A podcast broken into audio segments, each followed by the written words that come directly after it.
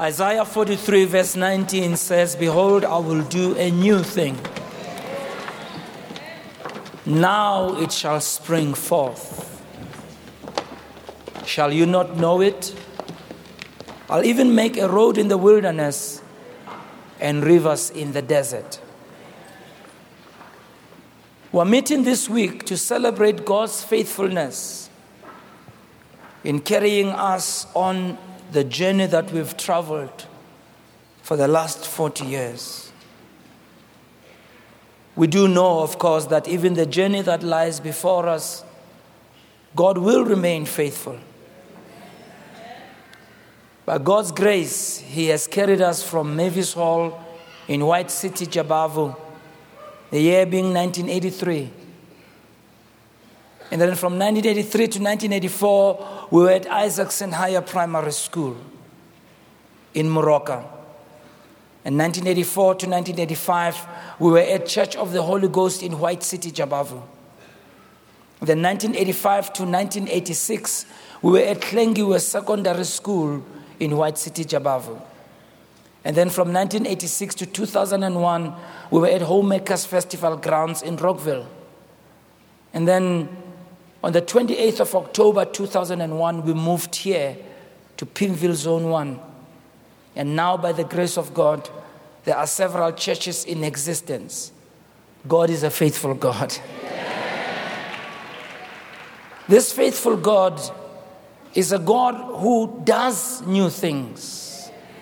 And that is why we chose this theme I will do a new thing, declares the Lord. We're quoting from Isaiah 43 19. The book of Isaiah is a very interesting book because it's a book of two distinct eras in the lives of the children of Israel. The first era being a time where the children of Israel were in disobedience, violating the laws of God, and as a result, judgment came upon them from God. They went into exile, they had all kinds of things happening to them. But then the second era is where, interesting enough, God says to his people, I will have compassion on you. And in me having compassion on you, I will rescue you. I will bring restoration like a new exodus. I will even do things that are not usual. You are not used to them, like make stream spring in the desert. And the reason I do that is really not because of how great you are, but because I am a sovereign God. Because I am a compassionate God. Because I am a mighty creator. And He calls upon His people to prepare themselves to step into the new thing. Very interesting, this chapter 43 talks about Israel. And when you read it in all, it talks about Israel, God's chosen people. And God says, I created you. And I, I formed you. And then I redeemed you. He says to them, I've redeemed you, I've brought you back, I have bought you back like a prize. I'm telling you that I have paid for your sins. I have paid for what you have done wrong. And after I have redeemed you, after I have bought you out, I took you and I called you by my name. You are mine. So, after creating, forming you, redeeming you, and naming you, God then talks about what He will do for them. He tells them in the beginning, in verse 5, he says, Fear not, fear not. Even if the past wasn't so great, fear not, because I am with you. God is telling them, Don't be intimidated. Don't be afraid. God is telling them, Don't be intimidated because of everything that happens. And then God says, Well, what happened in the past wasn't so great. But here's my advice to you in verse 18 don't remember those bad th- days. Don't remember those times when things didn't work because I'm going to do something that is new in your life. And when God says, I'm doing something new, this new thing signifies that there is a way in which God can work, even in the midst of uncertainty and turmoil. When we think we've come to the end of ourselves, God will still work in spite of that. And so, in this lesson, God calls upon His people to forget the struggles they went through as a nation and to look on the new destiny that is before them, the new thing that God is about to do in spite of whatever they've gone through in the past. Now, please allow me, and I'm so glad we have so many ministers and theologians in the house. Please allow me tonight to take the liberty as the host of the conference to not speak in context and follow the text as I should, Reverend Moll, all right? So my exegesis is going to be totally off target here, all right? However, I'm going to take the principle of doing new things. Allow me then to not delve much into the text. I've given you a little bit of a teaser just to show you that I understand what the text is about. Right, but I'm not going to delve into the text tonight, but I want to talk about a new thing in a different way. A new thing that we see here tonight, a new thing that's all around us, a new thing that God is going to do in our nation. In spite of what's going on in South Africa and other nations of the world, God is saying He's going to do a new thing. But very often it's difficult for us to think of a new thing coming, to imagine something new coming when we switch on our television and listen to the news. When we hear the statistics of the suicides and the, the how many people who are depressed and people who are taking their lives, and it's very difficult. It's very hard, really, to, to think of anything new when you see the economy going down and you see people fighting and you see marriages breaking and, and, and you see all kinds of things happening. It, it doesn't look like it can happen, but God said to the children of Israel, in spite of all of that, I will do a new thing. And the reason I'll do a new thing is because I am sovereign. I don't need your help. I don't need your help. I just need your participation, but I don't need your help. And so when I read this text early in the year, somehow this year, God opened my eyes. Prophet Kabisa, I'm not a prophet for it. Mara, tonight I'd like to borrow from your anointing a little bit. Reverend Mola, I'm not going to do the theological stuff. Papa, ntachumayela Eh, eh, ndochimbila verse tonight. But as i went around the country prof i began to see the new thing in our country.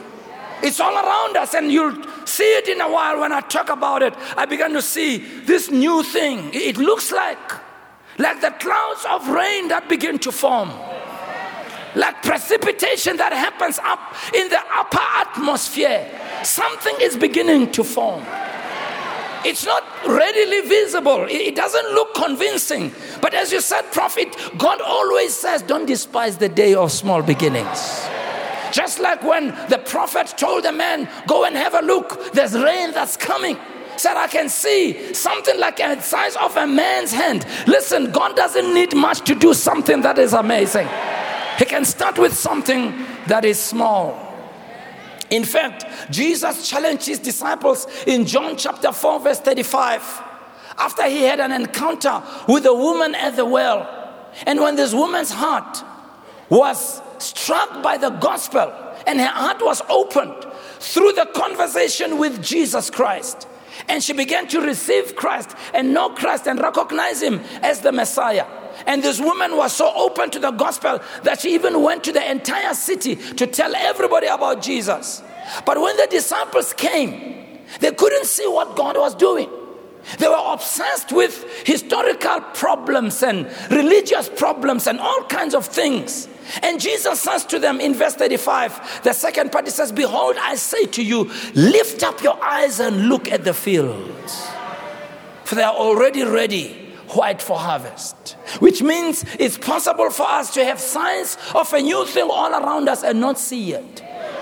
And so tonight, I'd like to speak and ask us to lift up our eyes and see. Seven areas that I've seen this year and the year past, indicating God is doing the new. Number one, there's an introspection among us as churches to see how effective we have been in reaching our generation with the total gospel.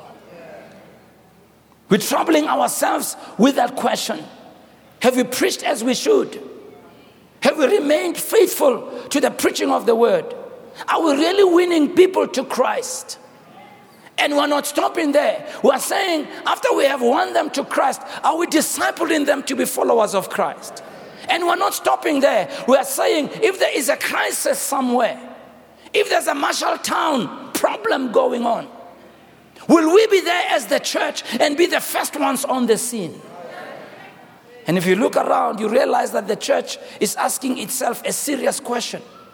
And as I've looked around, I've seen the church being involved in the floods in KZN. I saw the church in the recent Marshalltown tragedy. We see churches preaching the gospel on radio, on television, going everywhere. It looks like the church is beginning to say, we need to make our presence felt. We need to make our presence count. We need to listen to the instruction of our Lord Jesus Christ to take the gospel everywhere. As I've traveled around the country, I see churches introspecting, asking themselves questions Have we been faithful to the mission of the gospel? This new thing is that God's going to help us to not be the kind of church that's inward looking. Remember, before COVID, we had all kinds of strange things happening on our television screens. Churches coming in the name of the Lord and things being paraded in the name of Christ that didn't represent what the cross was about. And these made us to be the laughing stock of people.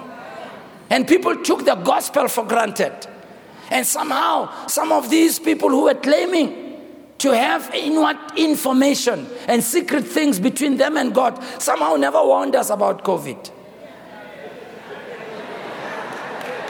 And when COVID came, they never gave us the solution. Instead, it looks like COVID had a way of sanitizing the church such that what has remained, we've had to ask ourselves serious questions. When we saw our numbers dwindling, when we saw the Christians that we were leading in churches not coming back to the churches, we asked ourselves a question were we preaching the right gospel? Were we preaching in such a way that people are tied to us and not tied to God? Is it that the gospel that we gave them was gospel 101? Did we give them entry level gospel? Did we give them just the soft porridge of the gospel? Or did we really preach the gospel ngongo? And we asked ourselves a question and we came back almost with a vengeance and started teaching at another level and introspecting ourselves and looking at the things that didn't work and things that were not Christ like and things that can't sustain people. God is doing a new thing among us. Number two, as I've gone around many churches, and if I may say, all churches, mainline churches, charismatic churches, charismatic churches, automatic churches, evangelical churches, African independent churches, all churches. There's a move of God in the church of Jesus Christ. Go to the Zion church, God is moving there. Go to the Anglican church, God is moving there. Go to the Presbyterian church, God is moving there. Go to the Pentecostal church, God is moving there. Go to the church in the gated community, God is moving there. Go to the church that meets under a tree, God is moving there. There's a move of God among the church and in the church that is very unusual. People have opened up to God. Our problems have caused us to run to the feet of the cross. Because our intelligence could only take us so far. And here we are, we're coming to God, and we're not coming to God just in an academic way, we are bringing our hearts to God. There's a move of God and an atmosphere of the move of God in church services. One of the discussions we've been having in our church, you know, is because our church service, Pastor Bert, is quite short. You know, we try, today is long, but we try to have it one and a half. Marankara one and a half is no longer enough. Because just when you try to close the service, the Spirit of God starts moving upon the people there. And I've asked myself, is one and a half enough? Shouldn't we give enough? I'm not talking about inkonzo iphume. No, no, no, no, no, man. Mara, I think inkonzo ayifanelanga iphume when God is working among us. And we have seen in the church when people have come in large numbers, people who come from all kinds of things. This past Sunday, we had a, a number of young people who came who had given themselves into gangsterism. As the Spirit of God was moving, and as they were called out, we saw them boldly walking to the front and saying, I'm leaving gangsterism. I'm coming to Christ just as I am. God is doing a new thing. And so I want to encourage us as pastors, as we stand on pulpits, as we run church services, let's allow the Holy Spirit to move. Of course, when the Holy Spirit moves, sometimes He may disturb our program a little bit, but that's okay as long as He changes people's lives. Can I hear a good amen now? Thirdly, there's the unity of the body of Christ that's seen in leaders coming together. I am struck by the number of leaders in attendance tonight and the diversity of leaders who are here from different churches and different denominations. Recently, there's been some events that I was aware of, some I went to. There was a, a sad funeral in Venda recently where one of the leading leaders there, Apostle Batzinge, lost his son who died in a car accident. And I had intended to go, but I couldn't go as a result of the schedule. But I was speaking to Pastor Lungindala, who went to the funeral. He said, Papa, at the funeral, every large ministry in Venda was represented by the main leader. You know, today as leaders, we no longer go to events because we are necessarily speaking. We are going to show solidarity. Oh, I said new things are here. You see leaders congregating together, helping one another. I was saying to some of our sons that we are leading in ministry, I said, you know, when we started in the charismatic movement, Bishop, uh, uh, uh, you know, and uh, Pastor Dick as well, I've talked to you about this. You know, we know that uh, the preaching was around achievement and everything, and you know, you are strong, you, you are victorious. And so when you met somebody and you said, How are you? They didn't even ask, How are you? They said, How big is your church? if you told them, How are you? they didn't care. They just want to know what's the size of your church. Today, we don't do that anymore. We say, How are you really? We no longer meet around achievement, we meet around our humanity. Oh, a new day has come. Now, we can let our hair down in the presence of one another. We can understand the other leader when they're going through crisis and through problems. We are not quick to quote verses and tell them that they don't believe God. We will be there with them. We will sit with them and cry with them and walk with them. Something new is happening. We don't, it doesn't matter if they are in the Zion church, it doesn't matter if they're in the Anglican church, in the Presbyterian church. We are children of the same God and we are meeting together. There's a new thing going on. Apostle Mosendala recently dedicated his church in Zanin. God Reigns International Church, they call it Greek. And during the leadership session, I was surprised to see the leaders who were in attendance. Leaders from all denominations coming to a leadership session that we were doing on Saturday morning. Chineke. I couldn't believe. This is not what I'm used to. And God says, Well, of course I'm doing a new thing. Here we are tonight on this platform. We've had uh, uh, believers in Christ, Archbishop Shabalala here, professor. We've had Reverend Molo. We've had all kinds of different anointings and callings and everything. This is what the church should be like. This is what Jesus prayed for in John chapter 17 that we can be one as He and God is one. So there's the unity of the body of Christ. And I ask you to lift up your eyes and look. You'll see it everywhere in our country. The fourth thing that's very interesting is we're seeing a restoration of the mantles of people who stand in different offices. You know, the Bible in Ephesians 4 teaches us about the different offices that are there. Interesting enough, even among our speakers, there are some that we are calling prophets, some were calling apostles.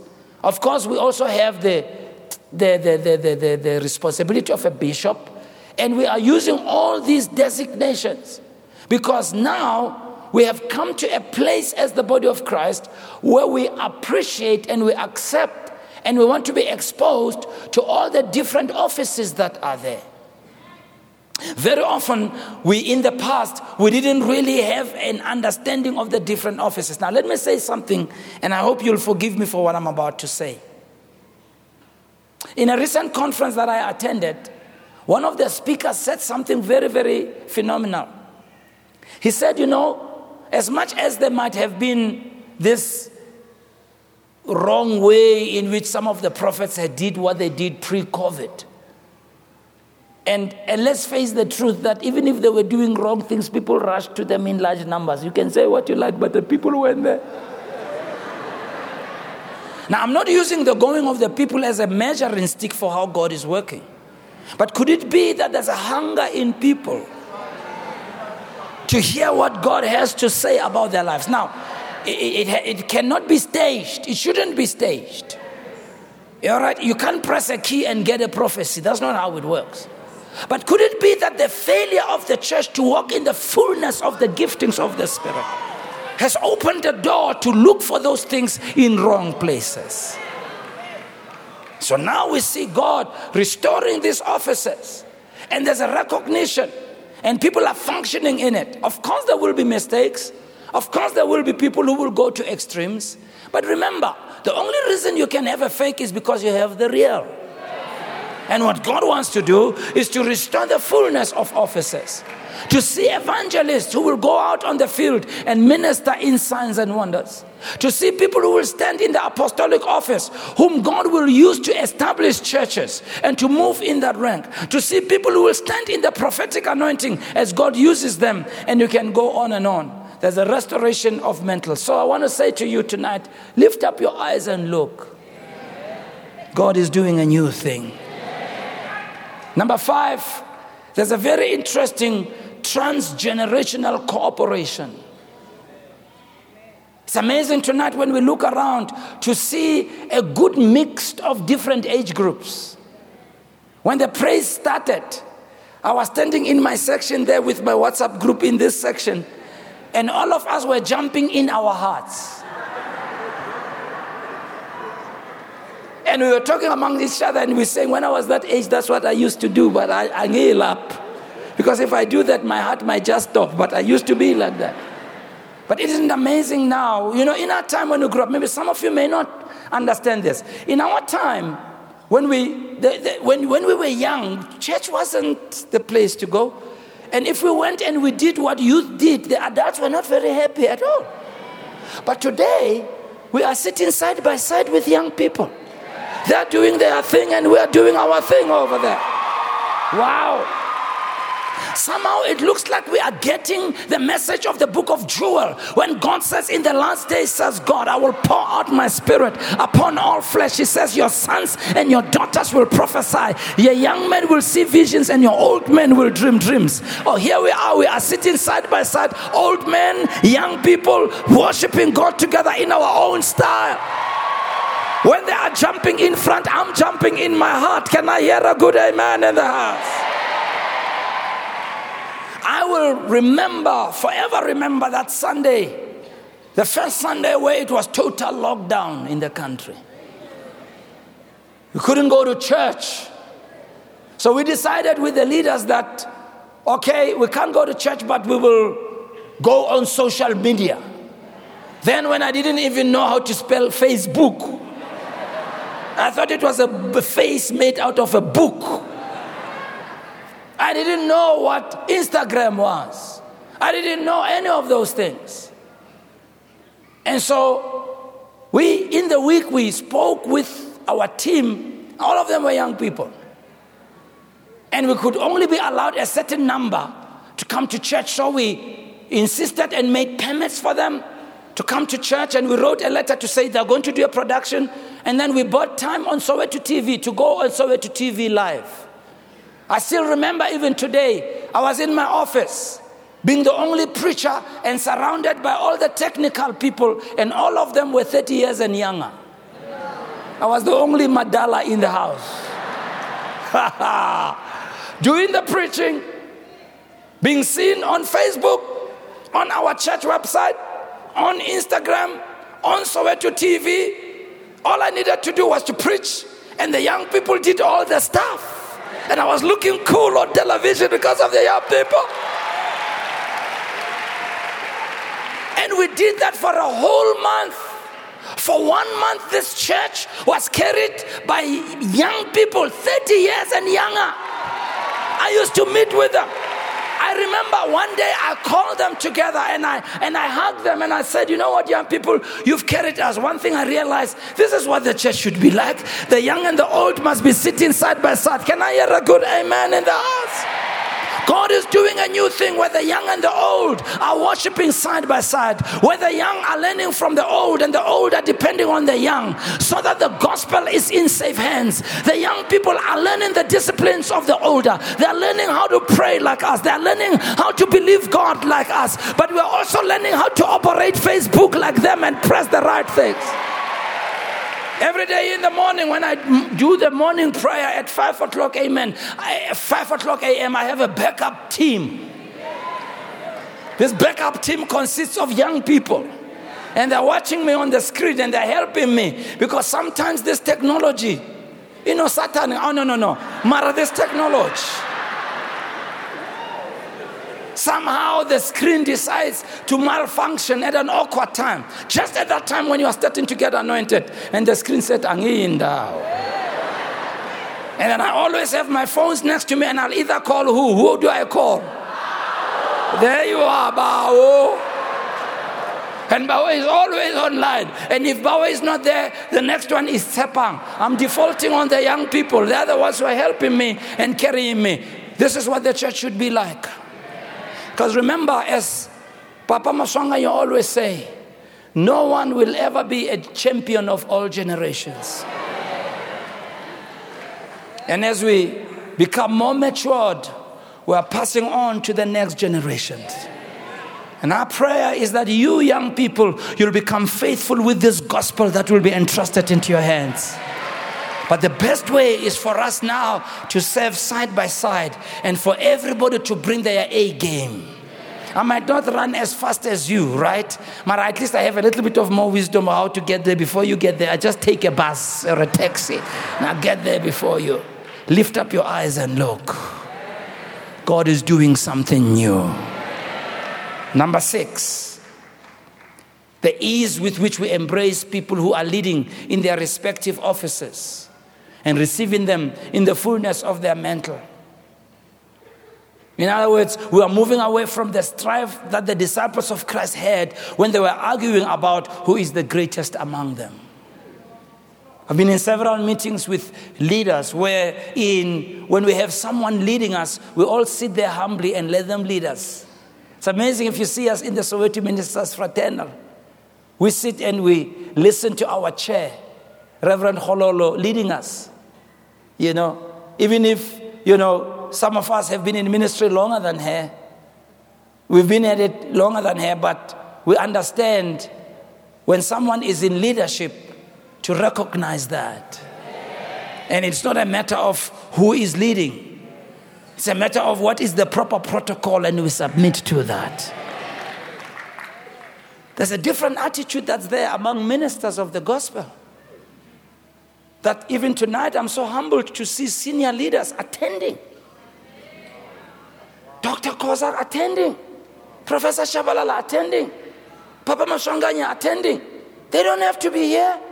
They don't need to be sitting. What is it that I'm going to say that they don't already know? What is it that I'm going to preach that they don't already know? But it's sort of amazing these days to see what God is doing among us. And we are saying, if you are the one that is leading at that moment, we will sit down and we will give you the space to lead us.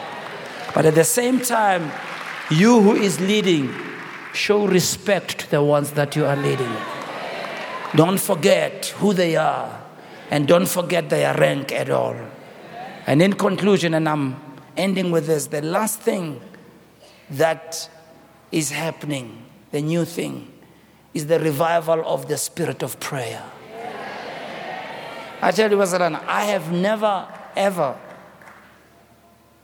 seen so many churches involved in prayer like we are seeing right now. Churches praying, weekly prayers, daily prayers, monthly prayers, fasting 21 days, you know. Mfundisi Kongelani is here. He just dedicated a new church called Riverside. Did I get it right right now? Not Riversend. And, uh, and the, the, the, people in his church were complaining. The, the, the program director was complaining, Kuri, you know, this whole week we were preparing for the dedication of the church building, but Mfundisi insisted that we go on a fast. And we were saying, Fundis, we need to eat a little bit to have strength to do the program. Mara, he was insisting.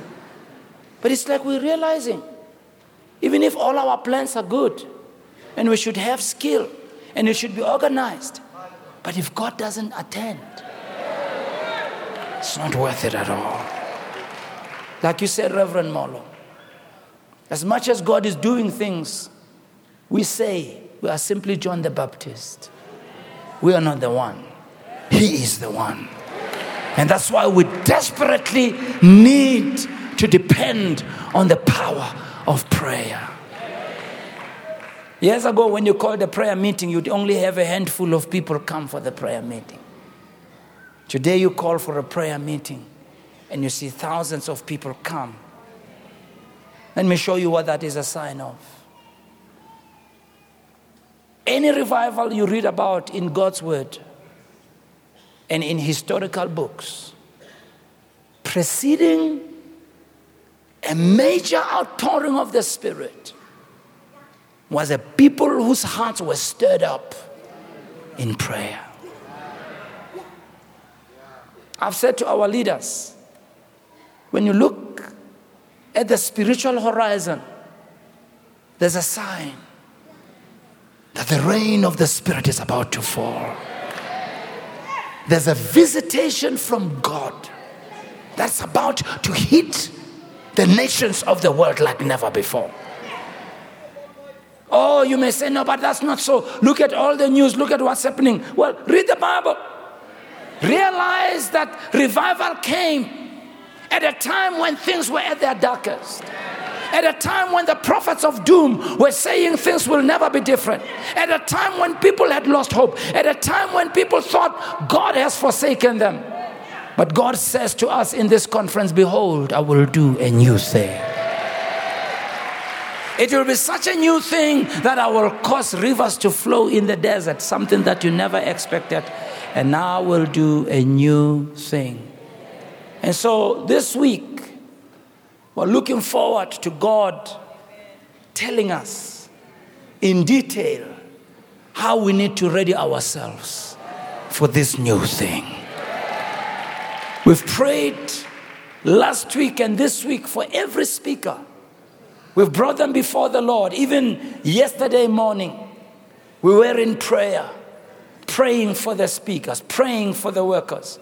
We believe that this word explosion signals a change of season, a new season that has come, something that God wants to assign us to do. And this vision has to be passed on from one generation to the other. This vision must be caught by that one and that one and that one and that one.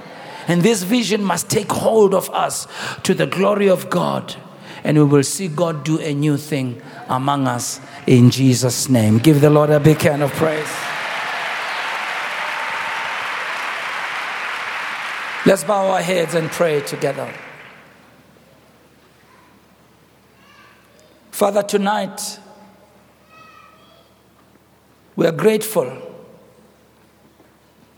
to reflect on how far you've brought us, but also to be reminded that there's more that lies ahead. As we lift up our eyes and look, we can see on the spiritual horizon the clouds of rain are beginning to form. New things you've declared. Your work on earth is about to be accelerated by the move of your spirit. We're grateful tonight that this whole week we will hear as your servants will be preaching the word, we'll receive what you have in store for us. We give you honor and glory. Please keep your heads bowed and your eyes closed. As we start this word explosion, there could be people here. You came because you were invited. You may have come on your own. This might not even be your first visit. But when you look at your life, you realize that your life is not pleasing before God. You're living in a way that's not pleasing before God. But you want God to do a new thing. The new that God wants to do in your life is to forgive you of your sin, to cleanse you of your sin, and to put you on a new path. That's the new that God wants to do. As we kickstart this Word Explosion Conference, would you tonight take that step to say, as I start this conference, on this first day, I want to ask God to change me and make me his child. I want to invite Christ into my heart. I'm tired of living the way I've been living, of going in a direction and in a way that's going to mess my life up. Jesus Christ, the Son of God, is able to change my life, and I need Him in my life to come into my heart to be the Savior and the Lord of my life. Our heads bowed, our eyes closed. If you are here tonight and you say, Please pray for me. I want to invite Christ in my life. Would you raise your hand right where you are? Just raise it high so that we can see it. Just raise it high. We want to pray for you. Just raise it high. Thank you. Thank you for that hand. Thank you for those hands. Raise it high. Thank you. Even in the foyer there, even in the overflow hall, just raise your hands right where you are. We want to pray for you. People in the overflow hall as well, we're going to ask them just raise your hand right where you are, wherever you are. Just raise your hand. Thank you. Thank you. Thank you. Thank you. God bless you. May I ask every one of you who raised your hand, would you please just stand on your feet right where you are? If you raised your hand, just right where you are, stand on your feet, please. Just give them a hand as they stand.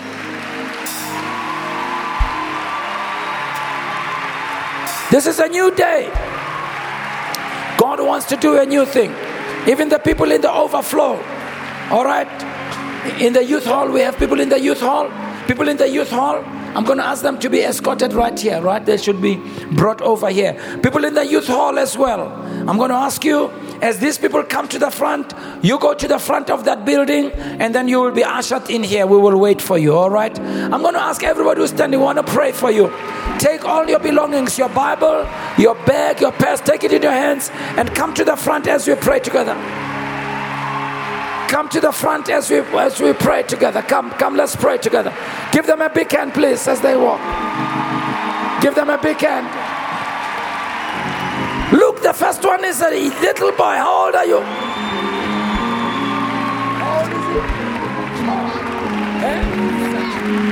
The first one is a seven year old boy. Hey? You see, look at the children. Look at all the children coming to the front. Oh my God.